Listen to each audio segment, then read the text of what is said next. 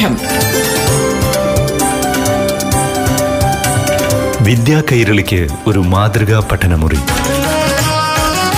പാഠം.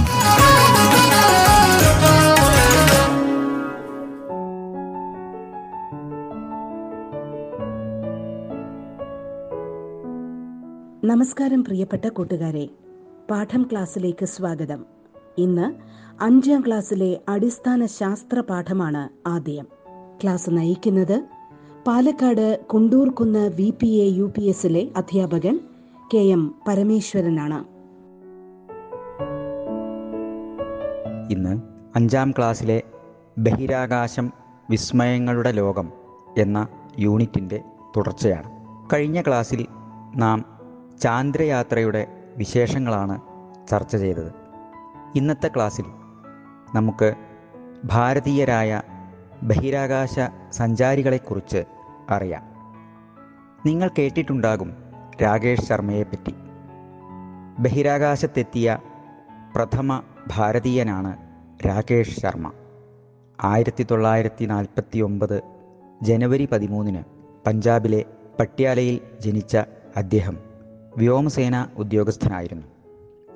ആയിരത്തി തൊള്ളായിരത്തി എൺപത്തിനാല് ഏപ്രിൽ രണ്ടിന് റഷ്യൻ നിർമ്മിതമായ സോയോസ് ടി പതിനൊന്ന് എന്ന വാഹനത്തിലാണ് അദ്ദേഹം ശൂന്യാകാശത്തിൽ എത്തിയത്.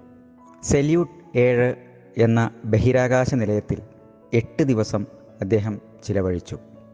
ശൂന്യാകാശത്തിലെത്തുന്ന ലോകത്തിലെ നൂറ്റി മുപ്പത്തെട്ടാമത്തെ സഞ്ചാരിയായിരുന്നു അദ്ദേഹം. രാജ്യം അശോകചക്രം നൽകി രാകേഷ് ശർമ്മയെ ആദരിച്ചു. യു എസ് എസ് ആറിന്റെ ഓർഡർ ഓഫ് ലെനിൻ എന്ന ബഹുമതിയും ഇദ്ദേഹം നേടി. Hero of the Soviet Union എന്ന ബിരുദവും ലഭിച്ചിട്ടുണ്ട്.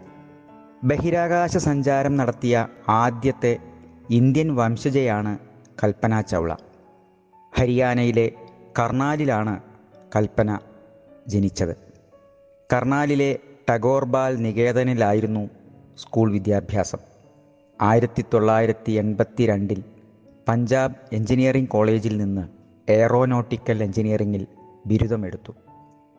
ആയിരത്തി തൊള്ളായിരത്തി തൊണ്ണൂറ്റി അഞ്ചിൽ നാസയുടെ ബഹിരാകാശ ഗവേഷണ സംഘത്തിൽ അംഗമായതോടെ തന്റെ എക്കാലത്തെയും സ്വപ്നമായ ബഹിരാകാശ യാത്രയിലേക്കുള്ള വാതിലുകൾ കൽപ്പനയ്ക്ക് മുന്നിൽ തുറന്നു. നാസയുടെ എസ് ടി എസ് എൺപത്തേഴ് എന്ന ബഹിരാകാശ ദൗത്യത്തിന്റെ ഭാഗമായിരുന്നു കൽപ്പനയുടെ ആദ്യ ശൂന്യാകാശ യാത്ര കൊളംബിയ എന്ന ബഹിരാകാശ വാഹനത്തിൽ ആയിരത്തി തൊള്ളായിരത്തി തൊണ്ണൂറ്റിയേഴ് നവംബർ പത്തൊമ്പതിന് അഞ്ച് സഹ ഗവേഷകർക്കൊപ്പം അവൾ ചരിത്രത്തിലേക്ക് പറന്നുയർന്നു. ആദ്യ യാത്രയിൽ മുന്നൂറ്റി എഴുപത്തിയഞ്ച് മണിക്കൂറുകളോളം കൽപ്പന ബഹിരാകാശത്ത് ചിലവഴിച്ചു. രണ്ടായിരത്തി മൂന്ന് ജനുവരി പതിനാറിന് കൽപ്പന രണ്ടാം തവണയും ബഹിരാകാശത്തേക്ക് പറന്നുയർന്നു. മറ്റ് ആറ് സഞ്ചാരികൾക്കൊപ്പമായിരുന്നു കൽപ്പനയുടെ രണ്ടാമത്തെ ബഹിരാകാശ യാത്ര ബഹിരാകാശത്തിൽ അനുഭവപ്പെടുന്ന ഭാരമില്ലായ്മയെപ്പറ്റിയുള്ള ഗവേഷണമായിരുന്നു അവരുടെ ദൗത്യം. ബഹിരാകാശ സഞ്ചാരികളുടെ സുരക്ഷയ്ക്കു വേണ്ടിയായിരുന്നു നാസ ഈ പഠനം നടത്തിയത്.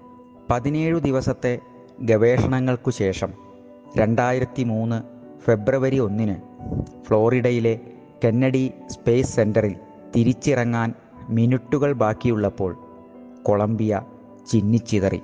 കൽപ്പനയടക്കം ഏഴ് ബഹിരാകാശ സഞ്ചാരികളും ദുരന്തത്തിൽ മരണമടഞ്ഞു.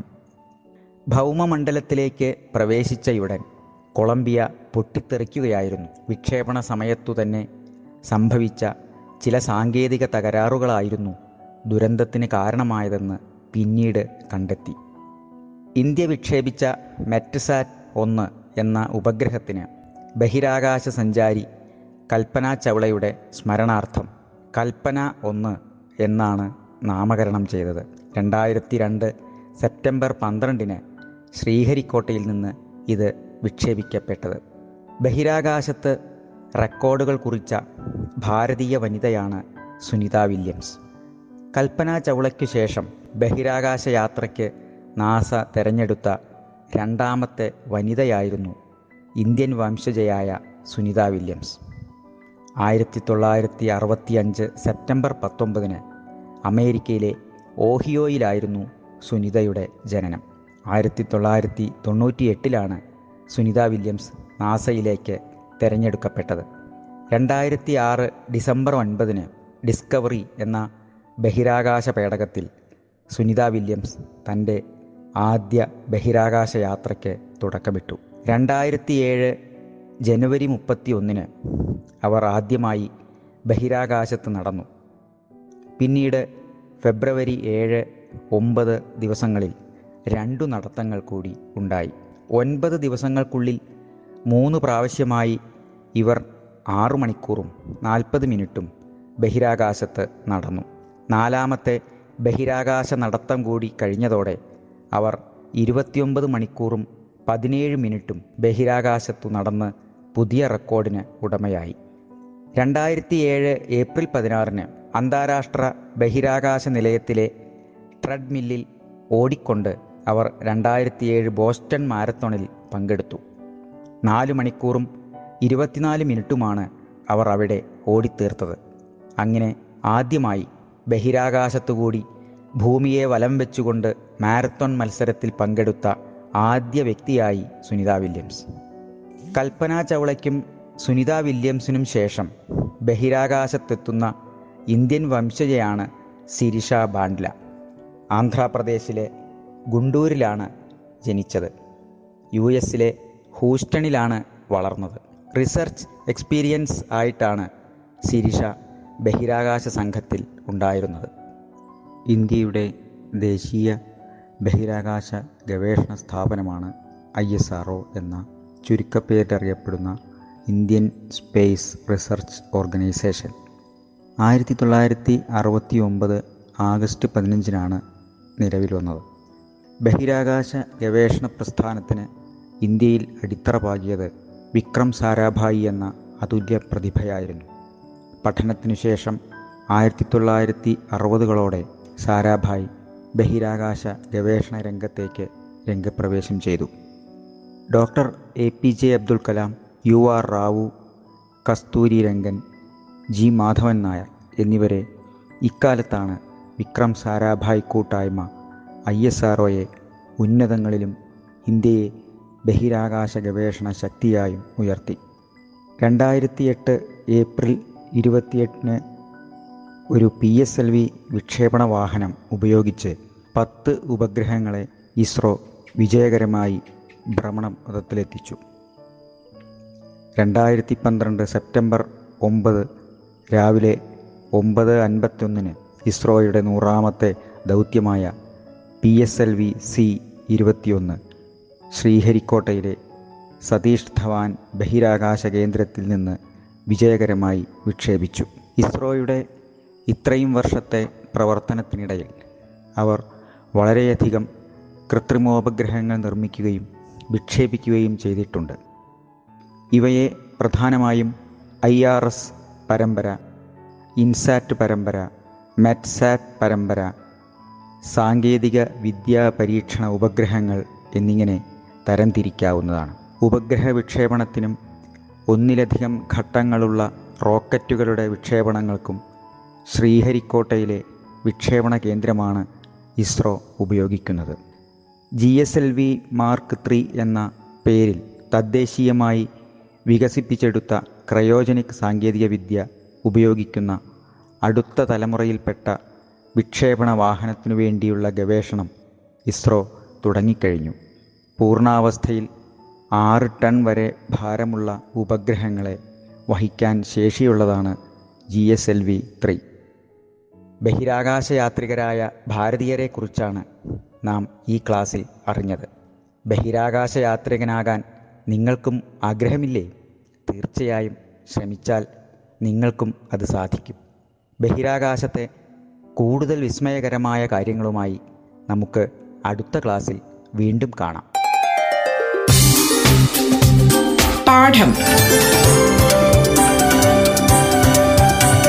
വിദ്യാ കൈരളിക്ക് ഒരു മാതൃകാ പഠനമുറി. പാഠം.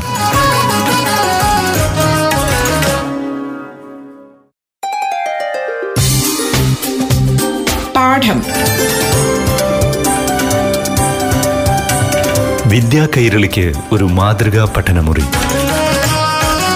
പാഠം.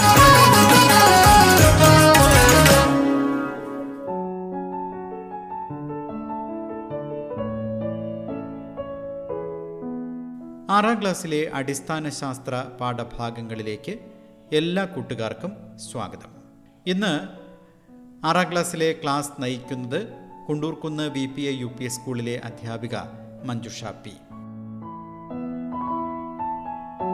പ്രിയപ്പെട്ട കുട്ടികളെ റേഡിയോ കേരളയുടെ പാഠം പരിപാടിയിലേക്ക് ഏവർക്കും സ്വാഗതം. ഇന്ന് നമ്മൾ ആറാം ക്ലാസ്സിലെ ഒമ്പതാമത്തെ അധ്യായം ചേർക്കാം പിരിക്കാം എന്ന പാഠഭാഗത്തിന്റെ റിവിഷനാണ് നടത്താനായിട്ട് പോകുന്നത്.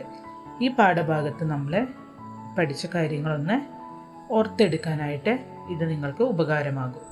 ഈ പാഠഭാഗത്തിൽ നമ്മൾ തന്മാത്ര എന്താണെന്ന് പഠിച്ചു അല്ലേ? ഒരു പദാർത്ഥത്തിന്റെ എല്ലാ ഗുണങ്ങളും നിലനിർത്തുന്ന അതിന്റെ ഏറ്റവും ചെറിയ കണികയാണ് തന്മാത്ര എന്ന് പറയുന്നത്. ഖരം ദ്രാവകം വാതകം എന്നീ അവസ്ഥകളിലുള്ള എല്ലാ പദാർത്ഥങ്ങളും തന്മാത്രകളാൽ നിർമ്മിതമാണ്. പിന്നെ നമ്മൾ ഈ പാഠഭാഗത്ത് പഠിച്ച ശുദ്ധപദാർത്ഥങ്ങളെ കുറിച്ചാണ് എന്താണ് ശുദ്ധപദാർത്ഥം? ഒരു പദാർത്ഥത്തിന്റെ ഒരു തരത്തിലുള്ള തന്മാത്രകൾ മാത്രമാണ് കാണപ്പെടുന്നതെങ്കിൽ അതിനെ നമ്മൾ ശുദ്ധപദാർത്ഥം എന്ന് പറയുന്നു. അതായത് ഒരു പദാർത്ഥത്തിൽ ഒരു തരത്തിലുള്ള തന്മാത്രകൾ മാത്രമാണ് കാണപ്പെടുക എങ്കിൽ അവ ശുദ്ധപദാർത്ഥത്തിലാണ് പെടുക. അങ്ങനെയാണെങ്കിൽ ജലം ഒരു ശുദ്ധപദാർത്ഥമാണ്. അതുപോലെ കറിയുപ്പ് തുരിശ് സ്വർണം അലുമിനിയം അപ്പക്കാരം വെള്ളി കാർബൺ പഞ്ചസാര മുതലായവയൊക്കെ തന്നെ ശുദ്ധ പദാർത്ഥങ്ങൾക്ക് ഉദാഹരണങ്ങളാണ്. പിന്നെ നമ്മൾ പഠിച്ചത് മിശ്രിതങ്ങളെക്കുറിച്ചാണ്. വിവിധ തരത്തിലുള്ള മിശ്രിതങ്ങളെ നമ്മൾ ഈ പാഠഭാഗത്ത് പരിചയപ്പെടുകയും ചെയ്തു. ഒന്നിൽ കൂടുതൽ ഇനം തന്മാത്രകൾക്ക് നമ്മൾ മിശ്രിതം എന്ന് പറയുന്നു. ഉദാഹരണമായിട്ട് പഞ്ചസാര ലായനി സോഡ ഓക്സിജൻ വായു എന്നിവയൊക്കെ ഉൾപ്പെടുത്താം. പഞ്ചസാര ലായനിയിൽ പഞ്ചസാര ജലം തുടങ്ങിയവയുടെ തന്മാത്രകൾ അടങ്ങിയിട്ടുണ്ട്. ഓക്സിജനിൽ ഓക്സിജൻ വായുവിലെ നൈട്രജൻ ഓക്സിജൻ ജലകണങ്ങൾ കാർബൺ ഡൈ ഓക്സൈഡ് മുതലായവ അടങ്ങിയിട്ടുണ്ട്. ഇനി മിശ്രിതങ്ങൾ തന്നെ രണ്ട് തരത്തിലുണ്ടെന്ന് നമ്മൾ പഠിച്ചു. ഏകാത്മക മിശ്രിതങ്ങളും ഭിന്നാത്മക മിശ്രിതങ്ങളും. ഒരു മിശ്രിതത്തിന്റെ എല്ലാ ഭാഗവും ഒരേ ഗുണം കാണിക്കുകയാണെങ്കിൽ അത്തരം മിശ്രിതത്തെ നമുക്ക് ഏകാത്മക മിശ്രിതം എന്ന് പറയാം. അത്തരം മിശ്രിതങ്ങളിൽ എല്ലാ ഭാഗത്തും ഒരേ ഗുണമാണ് കാണിക്കുക എന്നുള്ളതാണ് അതിന്റെ പ്രത്യേകത. പിന്നെ അടുത്തതായിട്ട് ഭിന്നാത്മക മിശ്രിതങ്ങൾ. അതായത് ഒരു മിശ്രിതത്തിന്റെ വ്യത്യസ്ത ഭാഗങ്ങൾ വ്യത്യസ്ത ഗുണങ്ങളാണ് കാണിക്കുന്നതെങ്കിൽ അതിനെ ഭിന്നാത്മക മിശ്രിതങ്ങൾ എന്ന് പറയുന്നു. ഇനി നമുക്ക് ഏകാത്മക മിശ്രിതങ്ങൾക്കും ഭിന്നാത്മക മിശ്രിതങ്ങൾക്കും ഉദാഹരണങ്ങൾ നോക്കാം. ഏകാത്മക മിശ്രിതങ്ങൾക്ക് ഉദാഹരണമാണ്. നന്നായി അരിച്ചെടുത്ത ചായ കാപ്പി അതുപോലെ ഉപ്പുലായനി അന്തരീക്ഷവായു ലോഹസങ്കരങ്ങൾ മുതലായവ. ഭിന്നാത്മക മിശ്രിതങ്ങൾക്ക് ഉദാഹരണങ്ങൾ കറികൾ വെള്ളവും മണലും കലർന്നത് മണ്ണ് കഞ്ഞി അതുപോലെ മണൽ മുതലായവയാണ്. ഇത്തരത്തിൽ നമുക്ക് മിശ്രിതങ്ങളെ രണ്ടായിട്ട് തരംതിരിച്ച് എടുക്കാവുന്നതാണ്. ഇനി നമുക്ക് മിശ്രിതങ്ങളിൽ നിന്നും അതിന്റെ ഘടകങ്ങളെ വേർതിരിക്കേണ്ട ചില സംഭവങ്ങൾ ഉണ്ട്. താഴെ കൊടുത്തിരിക്കുന്ന സന്ദർഭങ്ങളിൽ ഈ ഘടകങ്ങളെ വേർതിരിക്കാനുള്ള രീതി നമുക്കൊന്ന് കണ്ടെത്താം. കല്ലും നെല്ലും കലർന്ന അരി. അത് നമ്മൾക്ക് എങ്ങനെയാണ് വേർതിരിക്കാൻ പറ്റുക? ഘടകങ്ങൾ തമ്മിൽ വലിപ്പം നിറം തുടങ്ങിയ കാര്യങ്ങളിൽ വ്യത്യാസമുള്ളത് കൊണ്ട് നമുക്കവയെ പെറുക്കി മാറ്റാം. അതുപോലെ തവിട് കലർന്ന അരി. അതിനെ പാറ്റൽ ചെയ്ത് അല്ലെങ്കിൽ കാറ്റിന്റെ സഹായത്തോടെ വേർതിരിക്കാനായി പറ്റും. അതിനായിട്ട് മുറം ഉപയോഗിക്കാം. വലിയ തരികൾ കലർന്ന അരിപ്പൊടി അത് നമുക്ക് അരിച്ചെടുക്കാം. അതിനായിട്ട് അരിപ്പ് ഉപയോഗിക്കാം. പതിരു കലർന്ന നെല്ല് തേയിലയുടെ അവശിഷ്ടങ്ങളുള്ള ചായ. ഇവയൊക്കെ നമുക്ക് എന്ത് ചെയ്യാം? അരിക്കലിലൂടെ അരിപ്പ് ഉപയോഗിച്ച് അരിക്കലിലൂടെ നമുക്ക് വേർതിരിക്കാം. തൈരിൽ നിന്നും വെള്ളം തെളിയൂറ്റി നമുക്ക് മാറ്റിയെടുക്കാം. ഇത്തരത്തിൽ നമുക്ക് മിശ്രിതങ്ങളെ വേർതിരിച്ചെടുക്കാവുന്നതാണ്. ഒരു മിശ്രിതത്തിലെ ഘടകവസ്തുക്കളെ അടിയച്ച് മുകൾ ഭാഗത്തെ ഉള്ള ദ്രാവകത്തെ ഊറ്റിയെടുക്കുന്ന പ്രക്രിയയാണ് നമ്മൾ തെളിയൂറ്റൽ എന്ന് പറയുക.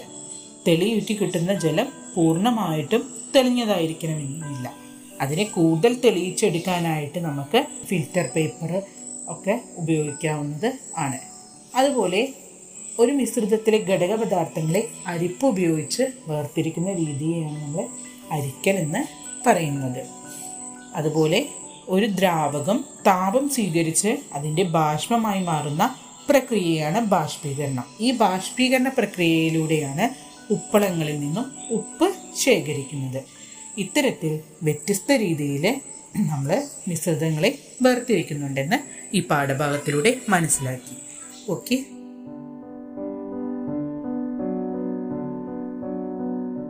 ആറാം ക്ലാസ്സിലെ അടിസ്ഥാന ശാസ്ത്ര പാഠമാണ് കൂട്ടുകാർ കേട്ടത്. ക്ലാസ് നയിച്ചത് Kondurkunnu V P U P സ്കൂളിലെ അധ്യാപിക മഞ്ജുഷ പി. പാഠം. വിദ്യാ കൈരളിക്ക് ഒരു മാതൃകാ പഠനമുറി. പാഠം.